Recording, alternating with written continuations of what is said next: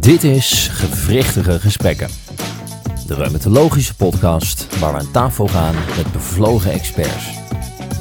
Welkom bij een nieuwe aflevering van Gevrichtige Gesprekken, de podcast voor Reumatologisch Nederland. Uh, vandaag met Nienke Leswie en mijzelf, Guusje Juist. Uh, in deze aflevering gaan we het hebben over alles rondom zwangerschap en inflammatoire reumatische aandoeningen. Onze gast uh, vandaag, als hij niet aan het roeien is op de Oude Maas, is hij hard aan het werk even verderop, stroomopwaarts, aan de Nieuwe Maas in het prachtige Erasmus M C, waar hij sinds kort officieel afdelingshoofd is van de afdeling reumatologie. En als we het gaan hebben over zwangerschap en reumatologie, is er natuurlijk maar één man die we daarvoor uh, kunnen uitnodigen. Radboud Dolhen, welkom. Dankjewel. Um, ja, we hebben natuurlijk eventjes een beetje in je verleden gespit, uh, zoals je begrijpt. Uh, je hebt uh, uh, geneeskunde gestudeerd in Utrecht. Klopt. En um, hoe ben je eigenlijk bij de reumatologie terechtgekomen? Um, ja, ik wilde... Ik wil, nou, ik kwam er sowieso wel achter dat ik graag een beschouwend vak wilde. Ik, uh, dat vond ik toch wat interessants. En ik vond het leukst eigenlijk een hele moeilijke diagnostische puzzel. Ja. Uh, verder vond ik heel erg belangrijk dat je toch wel ja, dat je nog uh, lichamelijk onderzoek deed. Ik had soms het idee bij bepaalde interne vakken dat je heel erg op het labonderzoek afging. Dus uh, ja, en ik heb iets met het houdings- en bewegingsapparaat. En toen, ja, dan kom je vanzelf bij de reumatologie. Ja, ja. Dat klinkt heel logisch. En je bent uh, gepromoveerd op labonderzoek met uh, T-cellen bij, bij R A, begrijp ik? Ja, in Leiden bij professor Breedveld. Um, ja, ik ben tijdens mijn studie ben ik een... Uh, het was altijd zo, ja, wat wil je nu? Welke kant wil je op? En uh, ik dacht, ik wil eigenlijk toch ook iets meer over bazaal onderzoek weten. En ik wilde heel graag naar het buitenland. Dus toen ben ik uh, na mijn, co- uh, zeg maar na mijn uh, doctoraal, voordat ik met de kooschappen begon, ben ik een uh, half jaar naar het buitenland geweest. Waar naartoe? Uh, uh, naar Schotland, naar Aberdeen. En daar heb ik onderzoek gedaan naar transplantatie-immunologie. In die tijd was het, kon dat allemaal nog, want je had een basisbeurs en je... Uh, liet gewoon één vak staan. Dan uh, kon je niet afstuderen en kreeg je basisbeurs doorbetaald. Het waren nog eens tijden. Dat waren zeker nog eens tijden. Ja, en dan uh, kreeg je elke maand uh, wel geld. Kamer in onderhuur. En dan kon je zes maanden weg. En dan uh, liet je een klein vak zoals Kano staan. Wat je in drie dagen kon leren en halen. En dan uh, was je... Uh, had je doctoraal en ja. niemand uh, ja, maakt het uit waar je was. Maar als je laatste vak gehaald had, dan werd je meteen ingedeeld voor je kooschappen. Dus je moest altijd een klein vak laten staan. Oh ja. Ja. Dus dat was de strategie. Dus daar ben ik een half jaar geweest. En vond eigenlijk laboratoriumonderzoek heel erg leuk. En heb toen uh, ja, naar meerdere uh, opleiders en instituten in Nederland brieven geschreven. En in Leiden had men een plek en uh, kon ik komen. Dus... Uh, ja. En hoe ben je toen uiteindelijk uh, eigenlijk in de, de fertiliteits-zwangerschapsonderzoek uh, terechtgekomen? Ja, nou, ik heb eerst dus daar mijn promotieonderzoek gedaan. Toen in Den Haag en in Leiden mijn opleidingsplek. En toen heeft Mieke Hazes gevraagd of ik staflid wilde worden in Rotterdam. Mm-hmm. En zij wilde graag iets met zwangerschappen doen. En het idee was toen eigenlijk van... Goh, ik ben immunoloog. Ik uh, heb dus labwerk gedaan. Immunoloog. En het idee in die tijd was nog dat alle vrouwen met reumatoïde artritis... Nou, die komen uh, in remissie tijdens de zwangerschap. En dan was mijn taak om heel veel vrouwen te verzamelen. Want we moesten ook een paar vrouwen hebben die niet in remissie kwamen. Nee. En dan zouden we uh, die vrouwen heel goed klinisch vastleggen. Waar met name heel veel laboratoriummateriaal, zeg maar... patiëntenmateriaal verzamelen, zoals uh, serum, urine en uh, uh, P B M C's. Dat zijn zeg maar witte bloedcellen uit het perifere bloed. Mm-hmm. En dan zouden we gaan ja, uitzoeken op immunologisch gebied waarom al die vrouwen in remissie kwamen. En dan zou je meer inzicht krijgen in de pathogenese van R A.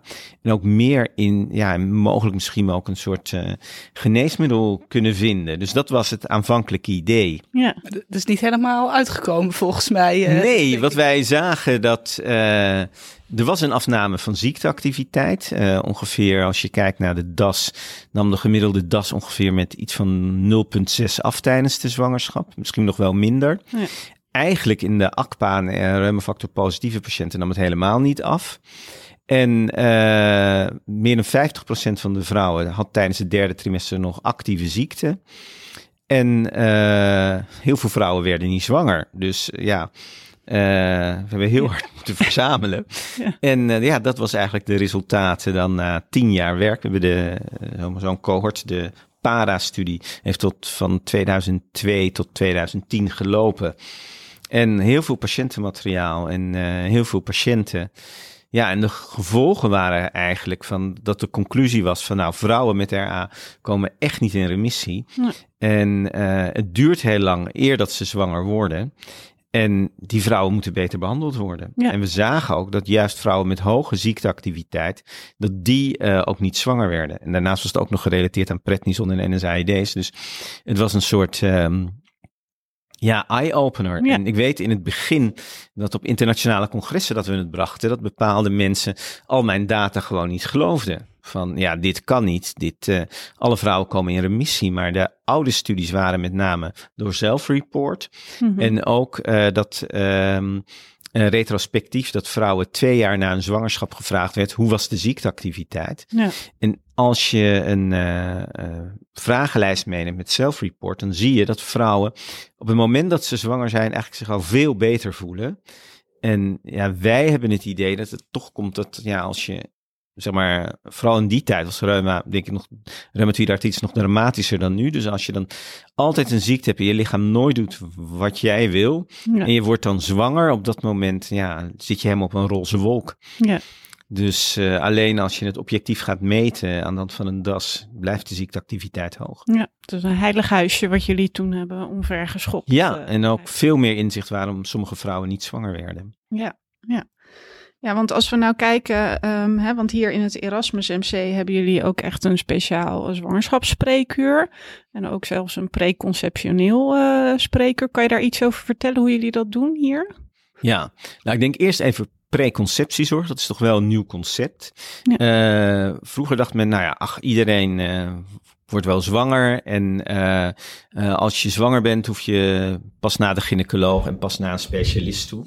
En we weten dat uh, ook in de algemene bevolking heeft, nou ik denk heel veel vrouwen, misschien wel tussen de dertig en vijftig procent, hebben allemaal risicofactoren op een uh, slechte zwangerschapsuitkomst die als je ze tijdig detecteert, en bijvoorbeeld uh, vrouwen er bewust op ma- uh, mm. van maakt, kun je um, dat voorkomen en kun je interveneren en wordt de zwangerschapsuitkomst veel beter. Bijvoorbeeld hoge bloeddruk, roken, uh, te hoog gewicht. Ja. Nou, wat wij en bij mensen die een chronische ziekte hebben is heel erg van belang dat ze bepaalde medicatie hebben waarmee je beter niet zwanger kan worden of die juist een negatieve impact hebben op de vruchtbaarheid. Ja. En uh, of de ziekteactiviteit is heel hoog. Dus uh, wat wij doen in dat uh, preconceptiespreekuur is dat we uh, heel breed kijken. We kijken zowel naar de vrouw, maar ook naar de mannelijke partner. Mm-hmm. Want daar zijn ook een aantal risicofactoren voor moeilijker zwanger worden. Ja. En wat wij dan kijken is, uh, zijn er algemene risicofactoren? Overgewicht, hoge bloeddruk, roken, drugsgebruik. En we kijken heel duidelijk naar ziektespecifiek. Hoe hoog is de ziekteactiviteit? Um, nou, heeft, uh, uh, is het een hele ernstige destructieve R A? Is er dan een cervicale slip bijvoorbeeld? Wat je niet vaak ziet, maar toch nog wel. En dan, en wat ook bij J I A's kan de mond gewoon wijd genoeg open. Waarom wil je dat weten? Stel dat er een spoedintubatie die nodig is bij een keizersnede. Ja, dan is het beter om voor de zwangerschap al een goede nekfoto gemaakt hebben. En uh, als er een cervicale slip is, of dat de mond helemaal heel, maar een heel klein stukje open kan, mm-hmm. is het belangrijk om die vrouw in het begin van de zwangerschap naar de anesthesist te sturen. Dat de anesthesist ernaar kan kijken en dat die dan een goede aantekening en een plan kan maken, bijvoorbeeld voor een spoedintubatie. Nou, er zijn er honderd en één dingen waar we op letten. Ja. En we letten het ook op uh, de artritis. We zien trouwens niet alleen vrouwen met artritis, maar ook heel veel vrouwen met systeemziekten. En dan maak je een plan en dat dat uh, uh, de ziekte rustig is als vrouwen uh, zwanger willen worden. En ook met medicatie die compatibel is met zwangerschap. Ja, ja. En wat is dan het stukje wat de gynaecoloog doet en wat, wat, wat doet de reumatoloog dan? Ja, nou, d- daar is zeker overlap bij. Want jullie doen het spreekuur samen? Want waar ik zit, daar hebben we niet, niet zo'n spreekuur of de gynaecologen wel. Maar jullie doen het spreekuur hier samen met de gynaecoloog en de reumatoloog. Ja, wat het is, wij... uh, hebben wat wij doen... Nou, we krijgen vrouwen uit heel Nederland. En sowieso is het van belang dat vrouwen... Um, uh, zeg maar de reuma... Als ik vrouwen die zeg maar uit uh, Drenthe komen... Gisteren had ik weer een vrouw uit Drenthe. Dan doe ik wel samen met de reumatoloog... de behandeling van de reumatoïde artritis tijdens de zwangerschap... met hun eigen reumatoloog, shared care. Maar de gynaecologische zorg moet gewoon op locatie.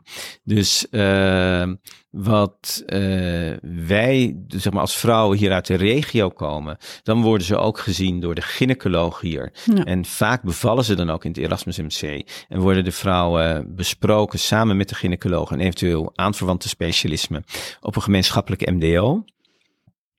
Als vrouwen van ver komen, dan uh, kunnen ze hier voor eenmalig consult ook bij de gynaecoloog. Wat we ook vaak doen, is dat we dan uh, de huisarts adviseren om de vrouw in de regio voor een preconceptioneel uh, consult te sturen. Het jammere is dat uh, niet overal is binnen de gynaecologie is het concept preconceptioneel advies uh, nog heel goed uitgerold. Wel in de academische ziekenhuizen, maar niet in elke perifere kliniek. Nee. Dus uh, en als je gaat zeggen, ja, waar, uh, waar ligt de grens tussen uh, um, wat doet de reumatoloog, wat doet de gynaecoloog? Uh, ik denk dat we allebei kijken naar algemene risicofactoren. Ik vraag naar hypertensie. Ik vraag naar, nou ja, zeg maar, leeftijd van de vrouwen. Ja. Dus daar kijken we allebei naar. Vullen we elkaar ook in. Ik let met name op de reumatologische medicatie. En ik um, uh, let op de, uh, ja, gewoon de uh, ziekteactiviteit. Ja. En uh, de gynaecoloog die kijkt natuurlijk ook nog uh, naar heel veel andere aspecten. Die gaat veel meer in op de gynaecologische problematiek. En vaak hebben mensen ook multiproblematiek. En ja, zij, de gynaecoloog, is soms veel beter over uh, de hoogte wat bepaalde andere ziektes voor invloed op de zwangerschap hebben. Dus het is echt een één tweetje. Ja. En vind je dan eigenlijk, hoe zie je dat, moet, moet elke uh, uh, patiënt uit de periferie met een zwangerschapswens en een reumatische ziekte hier naartoe verwezen worden? Ja, dat, dat blijft natuurlijk een hot issue. Uh, ik denk dat het heel erg afhankelijk is van wat de patiënt zelf wil en uh, hoe um, zeker de eigen reumatoloog zich met deze problematiek uh, voelt. Ja. Hoe, uh, ja, het is afhankelijk van de expertise van de eigen reumatoloog. Ja. Ik heb wel het idee dat wij ja, heel veel goeds doen. Dat we misschien, we zien zoveel patiënten met een kinderwens en soms haal je er toch heel veel dingen uit die, een, uh, die de eigen reumatoloog ja, misschien niet oppikt. Nee, ik nee. kan als voorbeeld wel geven. Ik had een, dat was denk ik twee, drie jaar terug. Een uh, patiënt die had eerst, uh, eerste keer was ze spontaan zwanger geworden. Daarna kreeg ze reumatoïde artritis. De eigen reumatoloog had uh, heel veel medicatie afgebouwd. En die gaf haar gewoon één keer per maand, één keer per zes weken een uh, uh, injectie met Kenacort I M. En daarbij was de R A redelijk onder controle. Alleen, ja, zij werd maar niet zwanger. Uiteindelijk ook I V F-traject gehad. Dat uh, uh, was niet succesvol. En toen wilden ze toch nog een keer voor de laatste I V F-poging naar Rotterdam. Ja. En we weten dat um, uh, corticosteroïden intramusculair, zo'n bolus, kan je H P A als helemaal stilleggen. Dus uh, niet helemaal, maar in ieder geval wel. Met name, uh, ja, dat heeft toch zeker invloed op je hormonen. En we weten ook, ja, dat het ook gevolgen kan hebben om zwanger te worden. Dus we hebben ja, een overleg met de reumatoloog geadviseerd om het beleid te veranderen. Ja. Zij is gestart met infliximab en sulfasalazine erbij. En ze was binnen drie maanden spontaan zwanger. Ja. En dan zijn er toch hele kleine, simpele dingen die toch wel grote gevolgen kunnen hebben. Ja, ja. En, en ik vroeg me dan nog af, de, um, zeg je ook eigenlijk dat alle vrouwen met een kinderwens in ieder geval naar de gynaecoloog dan moeten voor zo'n preconceptioneel consult, mits de gynaecoloog in je centrum daar dus een beetje ja. voeling mee heeft. Want nou ja, dat is alle, dus ook niet overal. Alle vrouwen met een kinderwens, wat er dat, nou, wel is. Met nou, dat is natuurlijk binnen gynaecologisch Nederland is dat één groot probleem. Of probleem, een grote discussie. Um, Wat je ziet dat in de algemene bevolking hebben heel veel vrouwen hebben allemaal vermijdbare risicofactoren die een negatieve input kunnen hebben op de zwangerschapsuitkomst. Nou, als je alle vrouwen uit heel Nederland voor een preconceptioneel ja, advies gaat, gaat het niet lukken. Nee. Maar de vraag is, moet je niet dan Uh, bij uh, gezonde vrouwen moet je niet op een of andere manier het regelen dat je een preconceptioneel advies kunt krijgen bij een verloskundige of bij de huisarts. En dat daar ook bijvoorbeeld uh, daarvoor modules voor komen en richtlijnen. Dus het idee is dat je met goede preconceptiezorg heel veel problemen kunt voorkomen. Ja. Voor elke vrouw met een kinderwens. Ja. En um, bij vrouwen met een chronische ziekte uh, zeker. Ja.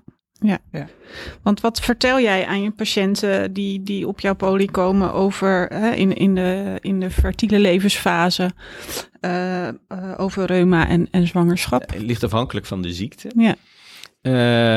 Uh, wat ik vertel is, um, uh, nou ja, dat uh, heel belangrijk is voor de zwangerschapsuitkomst en om snel zwanger te worden, dat de ziekte rustig is. En het is natuurlijk niet alleen Um, Uh, belangrijk voor zwanger worden en om um, uh, en voor de uitkomst van de zwangerschap, maar voor de vrouw zelf ook. Ja. Uh, dus ik weet nog wel, in de PARA-studie, dus de eerste studie die wij deden, werkte maar een beperkt aantal vrouwen. En, uh, uh, en je, ja, je zag dan ook dat uh, ze hadden een hoge ziekteactiviteit, daardoor konden ze ook niet werken.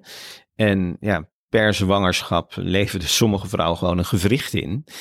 En nu, gelukkig, is die reuma veel beter. Kan reumatoïde artritis, of maar ook andere vormen, veel beter behandeld worden. Dus voor zo'n vrouw is het ook gewoon ook belangrijk voor hun sociale leven, carrière, zorgtaken, dat de ziekte rustig is. Ja. En daarnaast weten we ook nog dat het beter is voor zwangerschapsuitkomst. En worden ze eerder zwanger en krijgen ze geen gewrichtsschade. Ja. Nou, ja. Dus dat is het allerbelangrijkste. Ja. Dus het is niet alleen, er wordt wel eens gedacht, je moet je ziekte rustig hebben, alleen maar voor uh, snel zwanger worden en zwangerschapsuitkomst. Ja. Maar het is ook voor de vrouw, dat is misschien nog wel het allerbelangrijkste, voor de vrouw zelf. Ja. Want met hoge ziekteactiviteit kan het twee jaar duren eer dat je zwanger bent. Nou, gaan jullie, jullie zijn allebei, uh, nou ik begrijp, uh, jonge moeders of aanstaande moeder. Stel je voor dat je R A hebt en een kinderwens en je hebt twee jaar hoge ziekteactiviteit. Ja. Hoe ga je dat doen met de zorg voor je andere kinderen, met je werk, met je partner. Ja. Dus voor de allerbelangrijkste is nog voor het leven van de vrouw. Ja, ja. En um, eh, want uh, um, er is, uh, als we kijken naar uh, medicatie in een kinderwens, er is eigenlijk uh, best wel weinig bekend over de invloed van medicatie op de fertiliteit, uh, uh, begrijp ik. En wat, welke, uh, welke medicijnen mogen wat jou betreft echt niet vanwege een verminderde fertiliteit? Nou, daar weten we weinig van, van af, omdat er ook heel weinig onderzoek naar wordt gedaan. Want in alle grote studies worden vrouwen meestal pas geïncludeerd op het moment dat ze zwanger zijn. Dus het is ook heel moeilijk om iets te weten te komen over die preconceptiefase. Ja. We weten dat N S A I D's, als je ze continu gebruikt, dat die de kans op zwangerschap met ongeveer vijftig procent verminderen. Dat is best wel fors. Ja, ja is ook fors. Ja. Het blijkt uit meerdere studies, maar ik denk, ja, de eerste die dat echt heel netjes hebben uitgezocht, zijn wij toch wel geweest. Dat was wel heel mooi. En daarnaast uh, prednison als je dat in uh, hogere doseringen gebruikt. Hogere doseringen? Ja, wij vonden, maar uh, zeg maar als je meer dan zeven komma vijf milligram per dag gebruikt. Ja. Maar dat is ook, we zien de laatste jaren sowieso wel dat men steeds terughoudender wordt in het voorschrijven van prednison. Dus het is sowieso niet goed, maar als je zwanger wil worden, probeer het te vermijden. Maar het is ook wel afhankelijk van je ziekte. Want uh, bij R A hebben we duidelijk wel een uh, effect gevonden van de impact van prednison op zwanger worden. Maar we hebben dit bijvoorbeeld nooit bij S L E aangetoond. Ik weet zelf ook niet of het bij effect van prednison op de fertiliteit bij S L E zo'n grote rol speelt. Want we hebben sowieso weinig aanwijzingen dat vrouwen met S L E moeilijker zwanger worden. Hm. Die hebben wel een, uh, vaak minder kinderen. En de reden daarvoor is dat de zwangerschapsuitkomst slecht is. Dus dan worden ze ja. wel zwanger. Maar als ze antifosfolipide syndroom hebben, hebben ze veel meer kans op een miskraam. Ja. En uh, sommige, ja, en ook persoonlijke keuzes. En heel veel vrouwen, als ze een dramatische zwangerschap gehad hebben bij een S L E, kiezen niet voor een volgend kind. Ja. Dus je moet altijd heel goed kijken naar de gezinsgrootte. Ja. Of ze snel zwanger worden, meer de fertiliteit. En Um, Nou, dus zeg maar die prednison eh, heb ik zelf het idee dat het bij A wel een grote rol stond. Bij S L E bijvoorbeeld denk ik veel minder. Maar waar, en, waar zou dat verschil dan in zitten? Nou, ik denk je? dat R A-patiënten sowieso moeilijker zwanger worden. En bij S L E-patiënten, die, ja, daar zie ik geen enkel probleem met uh, zwanger worden. Maar dat er dan toch iets in de ziekte is die maakt dat die fertiliteit minder ja. is bij R A nou ja, dan bij S L E? Of, dat uh, vermoeden we wel.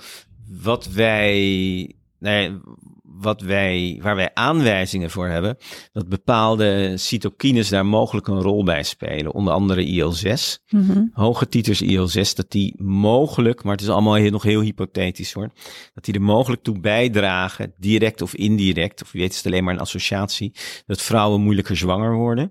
En... Um, En het is zelfs, je zou zeggen, nou, I L zes is altijd gecorrigeerd, met, uh, is altijd geassocieerd met ziekteactiviteit. Maar zelf als je het corrigeert voor ziekte, vinden wij nog die associatie. En hm. het kan natuurlijk, ja, alleen van pijnlijke dikke gewrichten is niet zo dat je daar minder snel zwanger van wordt. Ja, je hebt hm. misschien iets minder frequent seks. Ja. Maar um, het is natuurlijk, er moet iets uit die gewrichten, ja, lekken of hoe moet je het noemen, ja. dat zorgt dat je minder makkelijk zwanger wordt. Nou, dit zou iets kunnen zijn.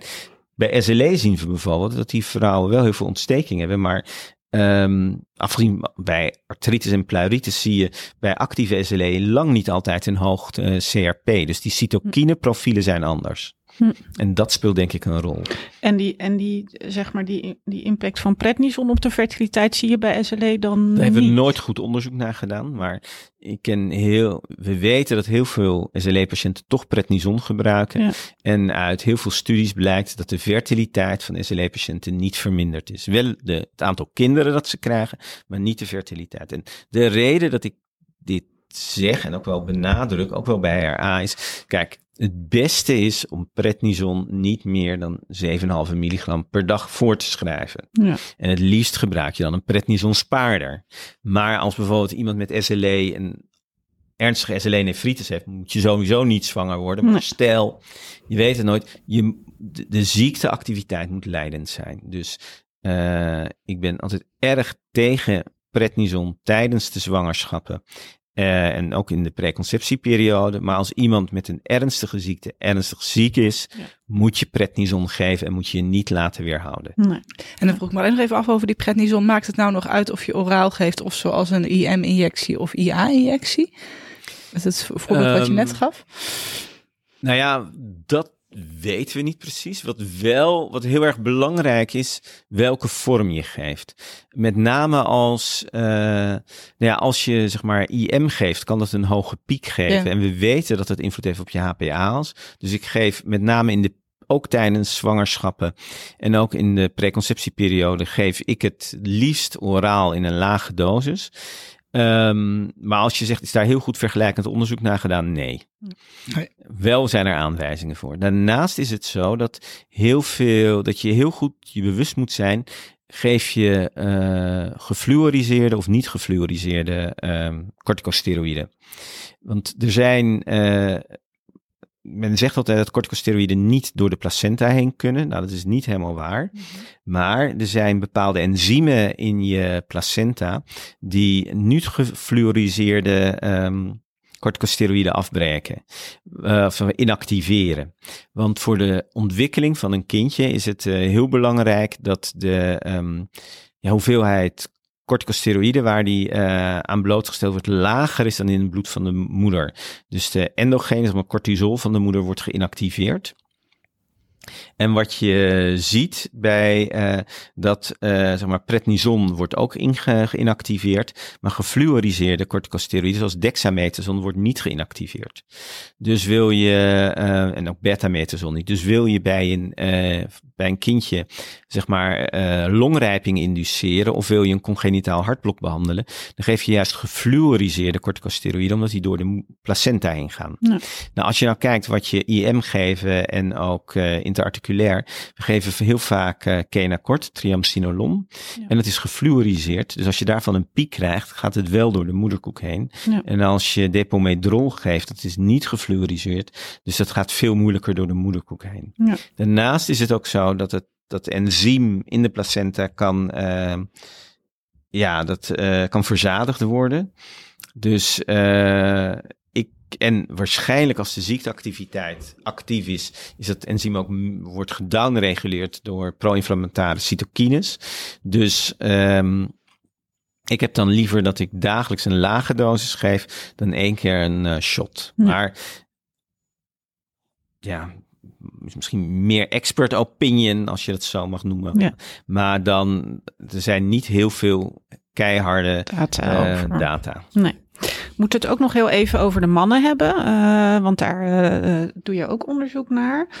Uh, en naar mannen met een, uh, uh, met een inflammatoire aandoening, reumatische inflammatoire aandoening en een kinderwens. Kun je daar iets over vertellen? Ja, wat wij eerst gedaan hebben, gewoon eens te kijken, ja, zeg maar, ik, we kregen steeds meer patiënten op mijn poli van mannen die um, een kinderwens hadden. En daarbij zagen we dat het toch wel een groot probleem was, omdat er heel weinig bekend was over de impact van medicatie op, uh, uh, ja, op de vruchtbaarheid van mannen en ook op de gevolgen van hun nageslacht. Ja. En wat je ziet is dat bij heel veel mannen wordt dan alle medicatie maar gestopt, puur uit een soort uh, nou ja, angst. Ja. En dan zie je dat de ziekte opvlamt. En we weten dat bij actieve ziekte de spermakwaliteit achteruit gaat. En dat die mannen gewoon veel minder seks hebben. Dat het gewoon niet, niet lukt. Ja. Nou, we hebben verleden jaar een grote studie gedaan. Wel retrospectief, maar eerst eens om te kijken van nou, heeft het wel impact? Ja. En daarbij zien we dat mannen die op uh, jonge leeftijd uh, uh, een inflammatoire artritis hebben gekregen, dat hun gezinsgrootte veel minder groot is dan bij mannen die de diagnose kregen na een veertigste op het moment dat uh, uh, ja, merendeel van de mannen zijn, uh, ja, zijn kinderwens uh, voltooid is, om het zo maar te zeggen. Ja. En um, nou, dat kan heel veel verschillende redenen hebben. Het kan komen dat door de ziekte, het kan komen door de medicatie die gebruiken, maar ook bijvoorbeeld door um, ja, sociale aspecten. Wie weet Uh, vinden ze moeilijker een partner. Ja. Of wie weet zien ze wel meer eerder van kinderen af. Omdat het toch wel Um, ja, je merkt dat een aantal mannen ook bang zijn dat ze de ziekte doorgeven aan hun nageslacht. Uh, zijn ook wel um, bang. Um, ja, kunnen ze de zorgtaken wel aan. En wat ja, ik eigenlijk wel schrijnend vond, dat er toch, we hebben ook verder meer vragenlijst ingevuld en ook psychologisch onderzoek naar gedaan, dat je ziet dat heel veel mannen ook wel twijfelen of ze een goede partner zullen zijn en of ze wel een goede vader voor hun kinderen kunnen zijn. Ja. En uh, ook wel, ja, kan ik wel met mijn kind voetballen? Dat kwam heel vaak naar voren. Mm-mm, ja. Ja. Of een vader die niet kan voetballen geen goede vader is. Mm-mm. Maar ja, dat speelde allemaal een rol. Dus we vinden dus dat die Um, Uh, dat uh, het krijgen van een uh, ja, artritis, welke vorm dan ook, op jonge leeftijd, dat het echt een hele grote impact heeft op de gezinsgrootte. Ja. Wat de causale relatie is, dat weten we niet precies. Nee. Waarschijnlijk is het multifactorieel. Ja. Ja. Zo, is het dan iets waar we dan bij mannen als reumatoloog eigenlijk ook meer aandacht moeten besteden? Want ik denk dat minder op het netvlies staat dan ik denk het wel. Kinderwens en vrouwen. Ik denk dat het heel belangrijk is om daar aandacht aan te besteden. Patiënten geven ook heel duidelijk aan dat ze die informatie graag van een reumatoloog willen horen. Dus ja, daar moet aandacht voor komen. Ja. En wat geef je voor advies aan mannen met een kinderwens? Uh, met een kinderwens. Nou, ik denk dat het belangrijk voor hun is dat de ziekte rustig is. Mm-hmm. Moet je, uh, belangrijk is om te kijken welke medicatie je voor kunt schrijven. Uh, we weten tegenwoordig dat uh, T N F-blokkers veilig zijn bij een man met een kinderwens. Um, komen steeds meer aanwijzingen dat je metotrexaat gewoon door kan geven. Nou, ik denk als je metotrexaat en T N F-blokkers kunt geven, dat we al heel veel van onze patiënten goed kunnen behandelen. Ja. Laag gedoseerd prednison is mogelijk. Uh, plaquenil is mogelijk. Um, N S A I D's zijn mogelijk. Nou, dan weet je al heel veel. Ja, ja. En ja, wat belangrijk is, ik denk dat mannen zich goed informeren over uh, kinderwens. Dat ze Um, Dat ze ja, het ook uh, duidelijk met een partner bespreken. En, uh, en dat geldt zowel voor mannen als met vrouwen. Met een reumatische ziekte bereid je goed voor. En stel je kinderwens niet te lang uit. Ja. Ja. Want uh, zeg maar, de impact van de leeftijd van de man op de op vruchtbaarheid is minder groot dan bij vrouwen. Maar vaak zijn vrouw en man toch een beetje van dezelfde leeftijd. En uh, ja... we weten dat het voor de vruchtbaarheid en het krijgen van een gezin belangrijk is dat met name vrouwen voor hun dertigste aan kinderen beginnen. Als het... Maar dat geldt voor iedereen natuurlijk niet, alleen voor de reumatologische ja, patiënt. Maar Ja, maar als er toch al een aantal um, ja, aanwijzingen zijn... en reu- het hebben van een reumatische aandoening is zoiets... dat je vruchtbaarheid mogelijk iets minder is... moet je het niet langer uitstellen. Quick four. Ik denk dat het uh, tijd is voor de Quick four. Uh, de vier vragen die wij elke gast uh, voorleggen. Uh, wat is je grote passie? Um, ja, gedeeltelijk mijn werk natuurlijk. Ik vind mijn werk heel erg leuk. Um, daarnaast uh, ja, zou ik niet kunnen leven en niet hard kunnen werken zonder familie en vrienden. Ja. Dat is ook een, een hele belangrijke. Dan gaan we naar de volgende. Wat zou je doen als je geen reumatoloog was geworden? Ja, dan had ik denk ik een ander internistisch specialisme gekozen. Hematologie vind ik heel interessant. Alleen is de behandeling daar heel erg geprotocoleerd. En ik vind het wel leuk om... ja, ik zeg altijd, behandeling is soms een beetje kalken. Snufje van dit, snufje van dat. En ja, anders, ik denk... Toen ik achttien was, dacht ik, nou, je gaat nooit rechten studeren. Maar ik denk nu dat ik een juridische opleiding ook heel leuk had gevonden. Oké, okay, okay, dus dat was het alternatief uh, uh, voor de dokter zijn. En als je jezelf op de eerste dag van de opleiding een advies kon geven, even terug in de tijd, wat zou je dan zeggen? Ja, eerste dag van de opleiding, dat...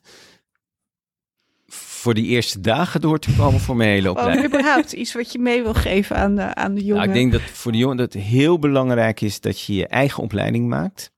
Dus uh, je kunt er zelf heel veel vorm aan geven. Doe dat actief. En voor nu zou ik zeggen, wees niet te bang dat je geen baan krijgt. Want dat, uh, iedereen heeft daar stress over. Het komt vast goed. En, um, maar wees er heel bewust van dat je zelf vorm kunt geven aan je opleiding. Ja. Nou, dat nemen wij dan in ja. ieder geval mee, Guusje. Uh, en de laatste van de Quick Four. Wat is de belangrijkste verandering binnen de reumatologie in jouw carrière tot nu toe? Uh, ik denk dat er drie zijn. Maar dat doe ik. Ik denk heel belangrijk is vroege herkenning, intensief behandeling, behandelen en dat we nieuwe krachtige medicijnen hebben.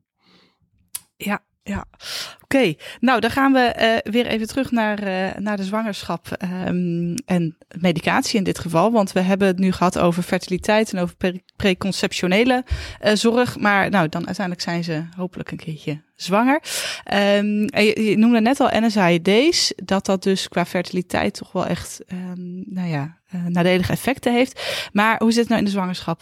Wat mogen we wel, wat mogen we niet? Want daar is eigenlijk altijd een beetje discussie over. Ja, um, ja, voor vrouwen is denk ik dat uh, sulfasalazine is gewoon heel veilig. Uh, hydroxychloroquine is veilig. T N F-blokkers zijn veilig. Alleen sommige gaan na week twintig over de placenta naar het kindje. En uh, kunnen ook relatief hoge spiegels kijken. Dus je moet dus met name T N F-blokkers geven die dat niet doen. Maar ik zet niet vrouwen voor de zwangerschap al over op een bepaalde T N F-blokker. Het is gewoon zoals vrouwen op welke T N F-blokker dan ook um, uh, weet dat, rustige ziekteactiviteit hebben, dan zet ik ze niet over, want je wil gewoon dat ze eerst zwanger worden en dan wissel ik tijdens de zwangerschap. Want ik denk dat veel reumatologen, tenminste dat is ook hoe ik het uh, tijdens mijn opleiding tot nu toe ook wel geleerd krijg, om ze al voor de zwangerschap over te zetten. Maar ja, daarvan zeg je niet doen als het rustig is, zo doorgaan en nou als ja, we dan zwanger pro- zijn. Het probleem bij patiënten met R A is vaak niet zozeer de zwangerschap, en, uh, maar dat ze zwanger worden. En stel, nou ja, je hebt een vrouw die weet dat infliximab heel goed over de moederkoek naar het kindje gaat, over de placenta. Dus bij voorkeur geef je de laatste gift pas bij twaalf weken, bij een zwangerschapsduur van twaalf weken. Maar als de vrouw, uh, de vrouw die ik ook krijg, hebben vaak een hele medicatie voorgeschiedenis. En die zijn helemaal rustig onder sulfasalazine, uh, hydroxychloroquine en infliximab.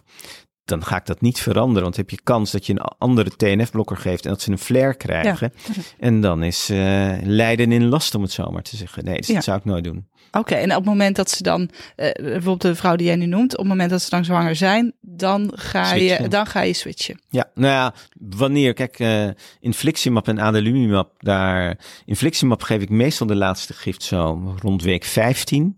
En dan start ik rond week twintig met certolizumab.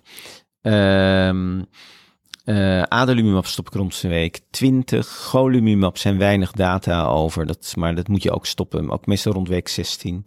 En Enbrel kun je heel de zwangerschap ook doorgeven. Oké, okay, want in de, um, zoals van tevoren nog even te spieken in de richtlijn, daar noemen ze etanercept bij dertig weken stoppen. Ja. Maar ja, ja, het is natuurlijk al redelijk einde zwangerschap. Maar... Nou, maar er zijn wel aanwijzingen dat je het iets langer door kunt geven. Oké. Okay. Je moet ook wel een beetje durven tijdens de Oké, okay. en, en die termijn, dat heeft dus te maken met dat, want dat vroeg ik me inderdaad ook af, dat het dan over de placenta Nou, wat gaat. Je ziet is dat, uh, eigenlijk is de natuur heel mooi gemaakt. Zo'n kindje heeft natuurlijk nauwelijks... Um, Uh, afweer.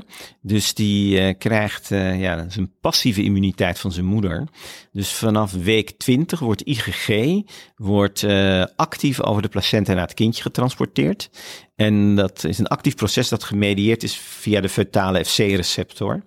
En dat uh, vanaf week achttien begint het al, maar het is eigenlijk in het begin niet zo heel erg efficiënt. En vanaf uh, ja, na het einde van de zwangerschap verloopt dat steeds beter. Dus eigenlijk ja, is, is zo'n... Uh, Zo'n baby is gewoon een kind, is een persoon met een afweerstoornis die van zijn moeder een I V I G-infuus krijgt om de eerste maanden door te komen.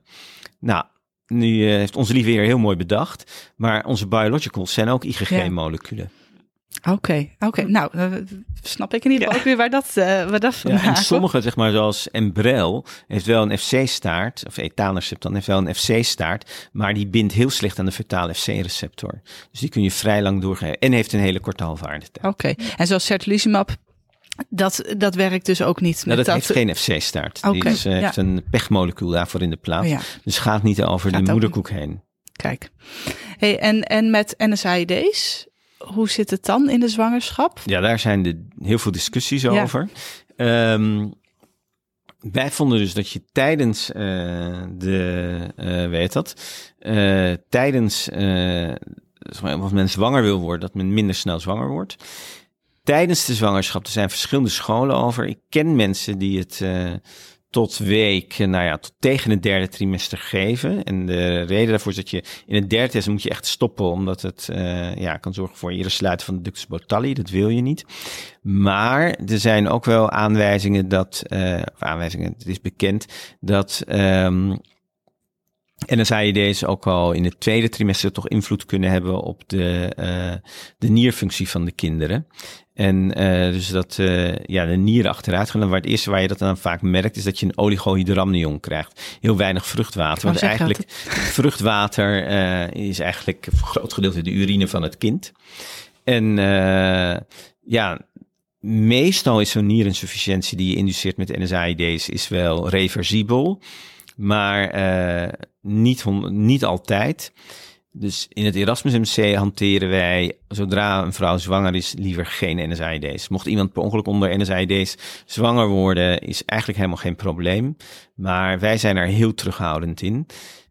Mocht je het toch willen voorschrijven, en je moet echt in het derde trimester altijd stoppen. De vraag is, moet je week zesentwintig, week achtentwintig aanhouden?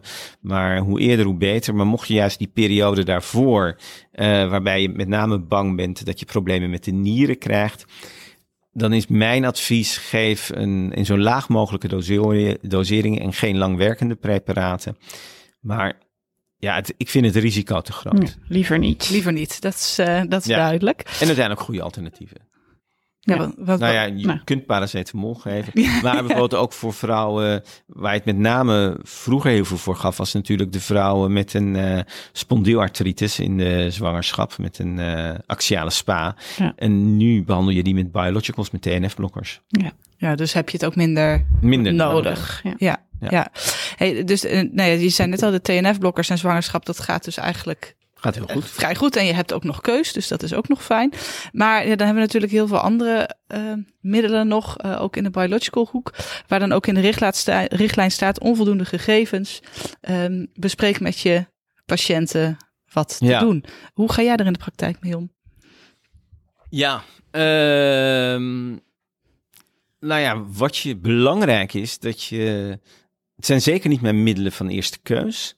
Maar soms sta je met je rug tegen de muur en dan moet je de hoge ziekteactiviteit afwegen tegen, um, uh, tegen het effect van die medicatie. Dus bijvoorbeeld volgens de richtlijn moet je rituximab um, een jaar voordat iemand uh, zwanger wil worden stoppen. Ja, ik doe dat nooit. Stel dat je iemand hebt met een, uh, uh, ja, een wegener of uh, tegenwoordig moet je dat dan uh, een G P A noemen. Maar stel, en die is rustig onder rituximab, dan geef ik gewoon rituximab door. En uh, ik op het moment dat ze een positieve zwangerschapstest hebben, stop ik het. Want eer dat het echt over uh, de placenta naar het kindje gaat, is het toch bij week achttien. Dus uh, er zijn ook uh, klinieken in het buitenland die hele ernstig zieke patiënten ook in het eerste trimester nog rituximab geven. Uh, dus ik geef dat ja al bij um, ernstige systeemziekten, laat ik vrouwen onderzwanger worden, uh, ernstige S L E'en die niet anders behandeld kan worden. Ja. Anti-I L zes, tocilizumab. Er zijn er A-patiënten die Um, Ja, het alleen maar goed doen op uh, tocilizumab. En daarbij geef ik het in, uh, door tot, uh, tot het moment dat ze zwanger zijn en dan stop ik het. En, en wat, wat doe je dan bijvoorbeeld bij zo'n patiënt? Want dan ga je die dan ook dan toch maar overzetten op een T N F? Ja, dat is een beetje hoe ze het in de voorgeschiedenis gedaan hebben. Maar vaak zijn het vrouwen die alles al geprobeerd hebben. En ja, dan... Ja, dan... krijg je wel vaak actieve artritis tijdens de zwangerschap. Maar ja, ook dat bespreek je met de vrouw. En dan heb je meestal, nou meestal eer dat je het dan stopt, ben je bij week acht.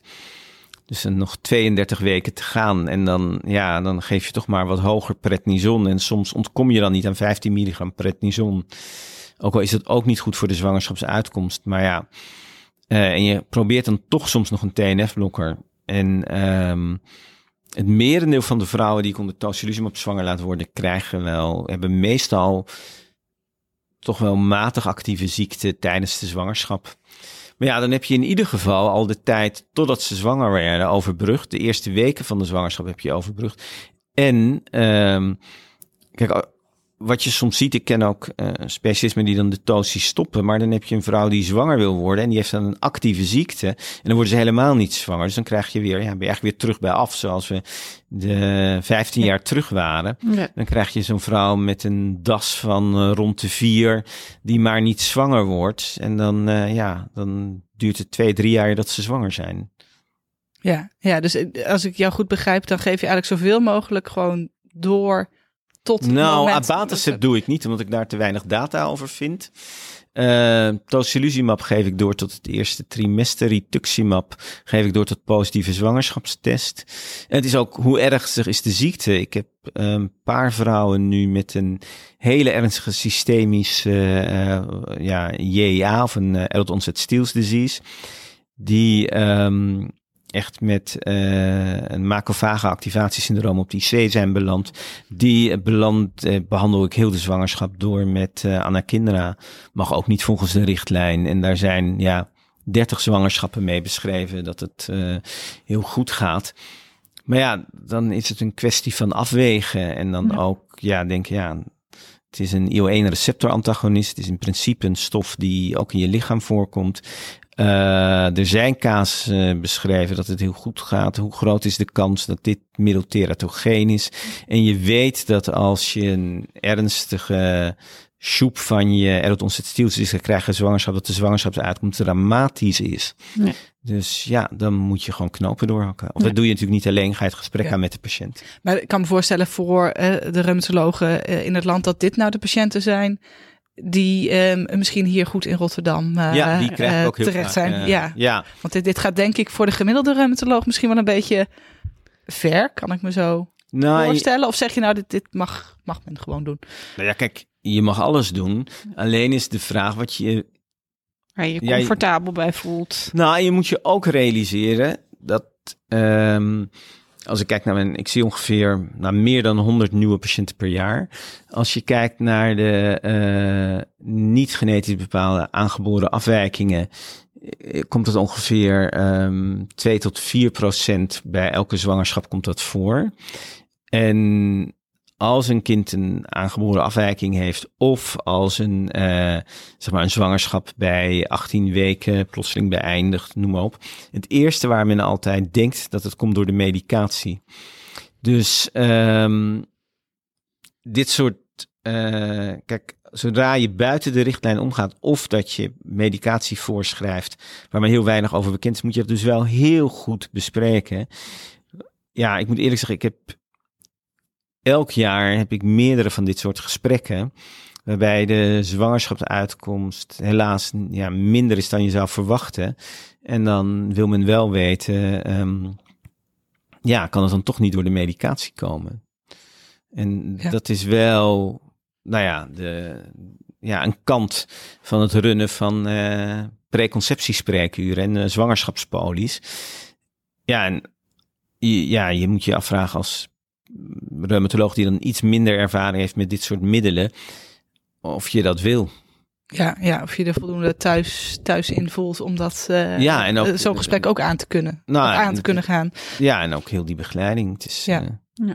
Ja, laatst had ik ook een, ja, had ik een vrouw zwanger laten worden onder tocilizumab. En uiteindelijk bleek het kindje bij de dertien weken echt wel ernstige afwijkingen te hebben.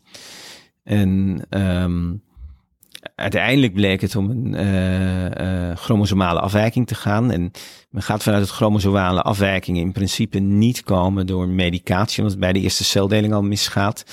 En dat hebben we ook uitgebreid met die vrouw besproken. Ja. Maar dat zijn heftige gesprekken. Ja, ja. En ja. die vrouw weet ook, ja, volgens de richtlijn had die tocilizumab eigenlijk niet gemogen. Nee. Ja. Want dat bespreek jij dus ook al van tevoren. Nou, daarom is het ook wel heel prettig dat je die vrouw van tevoren ziet. En ze krijgen ook altijd een hele uitgebreide brief mee. En ja, alles wordt besproken. En je kunt nooit honderd procent een garantie geven. Maar op zich um, vind ik patiënten dat, dat die altijd wel heel reëel in zijn. Ja, en in die brief sta, staan ook dit soort dingen dus uh, ja. van u krijgt iets wat niet in de richtlijn staat. Nou, meer zo van uh, er zijn zoveel vrouwen onder dit middel zwanger geworden en dat dat, maar ja, je kunt altijd een uitzondering zijn. Ja, ja, ja. Um, even denken hoor. En jakremmers? Wat? Ja, niet geven. Nee. nee. Oké. Okay. Hey, en ik zag in de richtlijn uh, staat ook nog wat over het infectierisico van pasgeborenen en het gebruik van D M A R Ds van biologicals.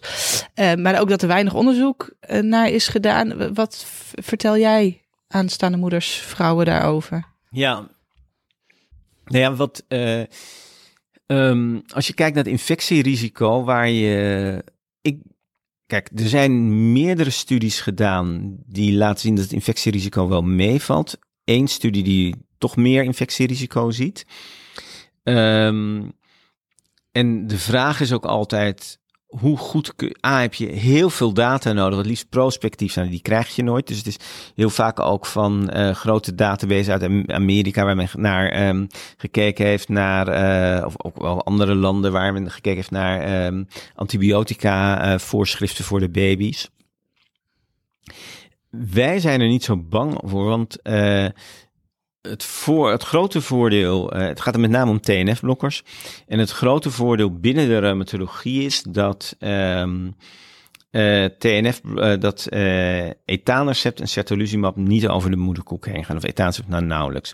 Dus door ons beleid dat wij switchen, we hebben daar ook over gepubliceerd, zien wij nauwelijks tot geen T N F-blokkers in het navelstrengbloed. Dus ik ben bij ons niet zo heel erg bang. Uh, waar je wat veel lastiger is, bijvoorbeeld de M D L-artsen. Want Enbrel werkt niet voor een Crohn. Het is voor een Crohn ja, soms lastiger om vast te stellen of die actief is of niet. En een actieve Crohn heeft meer impact op zwangerschapsuitkomst dan een actieve artritis. Dus die hebben een veel groter dilemma. En certolizumab is niet in Europa geregistreerd voor de ziekte van Crohn. Dus ja, die, daar is het wel een groot dilemma. Bij ons, doordat je switcht, hebben we dat... Uh, maar behandelen die dan gewoon door met, tijdens de ja, zwangerschap? Die gaan, en er zijn nu wel aanwijzingen dat het feit, als de Crohn rustig is, dat je rond week dertig kunt stoppen. Uh, maar dan zie je toch al... Ja, dan hebben de kinderen wel een T N F-blokker in hun, uh, in hun bloed. Uh, met de manier zoals wij... Uh, zoals wij um, Uh, dat wisselen, zien wij nauwelijks uh, T N F-blokkers in het bloed uh, of in een hele lage dosering. Ja, en dus is, is het niet... eigenlijk voor de pasgeborenen niet heel veel meer infectierisico? Daar gaan wij dan vanuit. Ja. Keiharde data hebben we niet. Ook niet. Nee. Uh, er is nog heel veel te onderzoeken volgens mij, als ik, ja. het, als ik het zo hoor. Um, hey, en ja, helemaal aan het begin noemde je eigenlijk al eentje, maar um, jij ziet natuurlijk heel veel patiënten vanuit heel Nederland. Kom je nou steeds dingen tegen zegt, ah, dat komt bij heel veel reumatologen terug, wat, wat een misverstand is waar mensen nog niet goed genoeg op de hoogte van zijn in dit hele thema van zwangerschap, reumatische aandoeningen? Mm, nou, wat ik wel vaak zie is dat... Um... Ja, wat ik vind dat reumatologen weinig combineren. Ik combineer heel vaak sulfasalazine, plaquenil en een T N F-blokker. Terwijl reumatologen heel vaak monotherapie doen. En wat je ziet bij reumatologen, die schrijven vaak een, uh, een middel... maar uh, waarin mensen in het verleden op gefaald hebben, meteen af.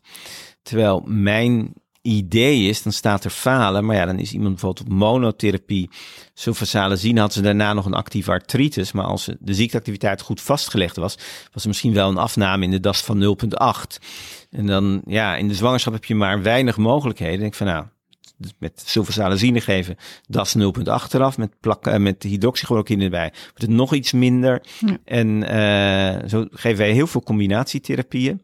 En nou, ook daar hebben we over gepubliceerd. Daarbij krijgen we um, meer dan negentig procent van de vrouwen in het derde trimester ofwel een rustige ziekte ofwel een remissie. Dat is een aanzienlijk uh, ja. percentage inderdaad. Ja, en dat is... Een uh, belangrijke boodschap, denk ik. Ja, uh, dus dat ja. denk ik. Ik denk dat men meer moet durven.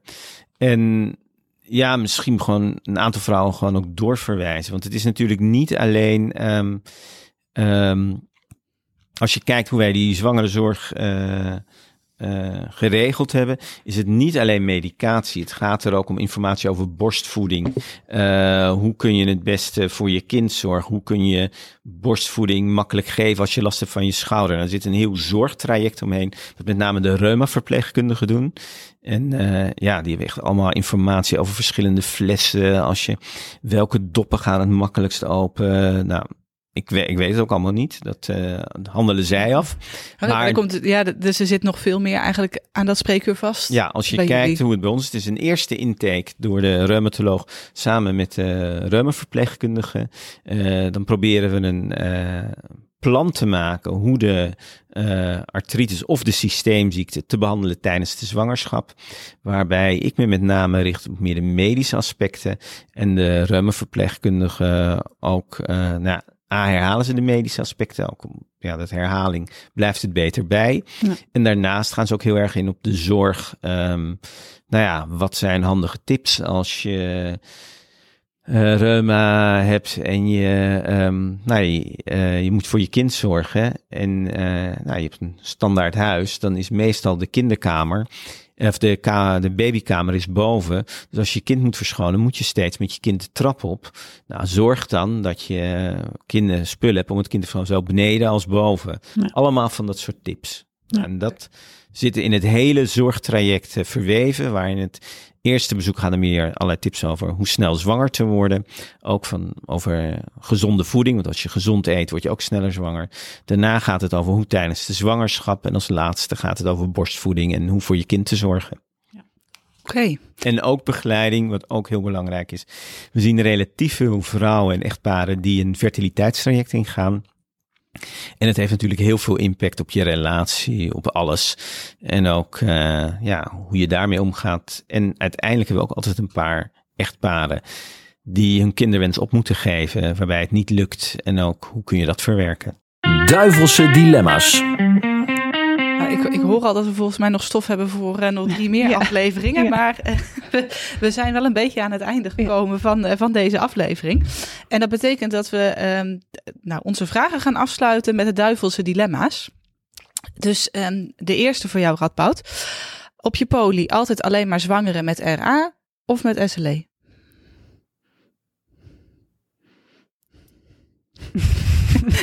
Toen bleef het stil. Ja. Ja, soms wil je geen keuze ja. maken. Je moet kiezen, dat is het dilemma natuurlijk. natuurlijk. Voor R A doe ik ook onderzoek aan. S L E is soms uitdagender. Oké. Okay. Tijdens de zwangerschap nooit meer prednison of nooit meer een biological? Nooit meer prednison, dat is geen dilemma. Uh, dan gaan we even, deze heb ik een beetje ingefluisterd gekregen, maar door uh, naar je persoonlijke leven. Nooit meer roeien of nooit meer skiën? Voor de luisteraars, hij kijkt nou heel sip. Ja. um, jeetje. Wie weet wordt het een waterski. Ja. Ik ben niet goed in keuzes nee, maken, denk nee. ik. Nee, dat blijkt. Reumatologen aansturen of patiënten aansturen? Ik weet niet wat moeilijker is. nee. um, ja, patiënten aansturen is je vak. Je hebt gewoon een ambacht en aan de hand daarvan dus... Uh, ja, dit is gewoon de basis. Ja. Oké. Okay. En tot slot, uh, Radboud, heb je nog een, uh, een take-home message voor de, voor de luisteraars, voor de reumatologen in de landen? Um, dat ging vandaag heel erg over uh, zwangerschappen en fertiliteit. Uh, dus daar zou ik take-home messages over gaan. Is denk ik, um, bespreek dit. In ieder geval niet elk consult te bespreken, maar bespreek een kinderwens wel. In ieder geval een paar keer met je patiënt. En uh, maak tijdig een plan. En, uh, want niets is zo vervelend, vind ik althans, als je zwangere patiënten doorgestuurd krijgt die hoge ziekteactiviteit hebben. Ja. En waarbij gewoon geen preconceptie zwanger is. Dus take home message. Wees als arts en als patiënt tijdig voorbereid op de zwangerschap. Ja. Volgens mij was dat ook ooit zo'n, zo'n, zo'n, zo'n uit, oh, mooie slogan. Nee. De meid is op de toekomst voorbereid. Zeker. Die geest. Ja. ja. Oké, okay, nou dankjewel Radboud. Ik denk dat het uh, een leuke aflevering was. Ja, dat hoop ik. En uh, bedankt voor het luisteren allemaal. En uh, tot, uh, tot de volgende aflevering. Bedankt voor het luisteren naar Gevrichtige Gesprekken. Graag tot een volgende aflevering.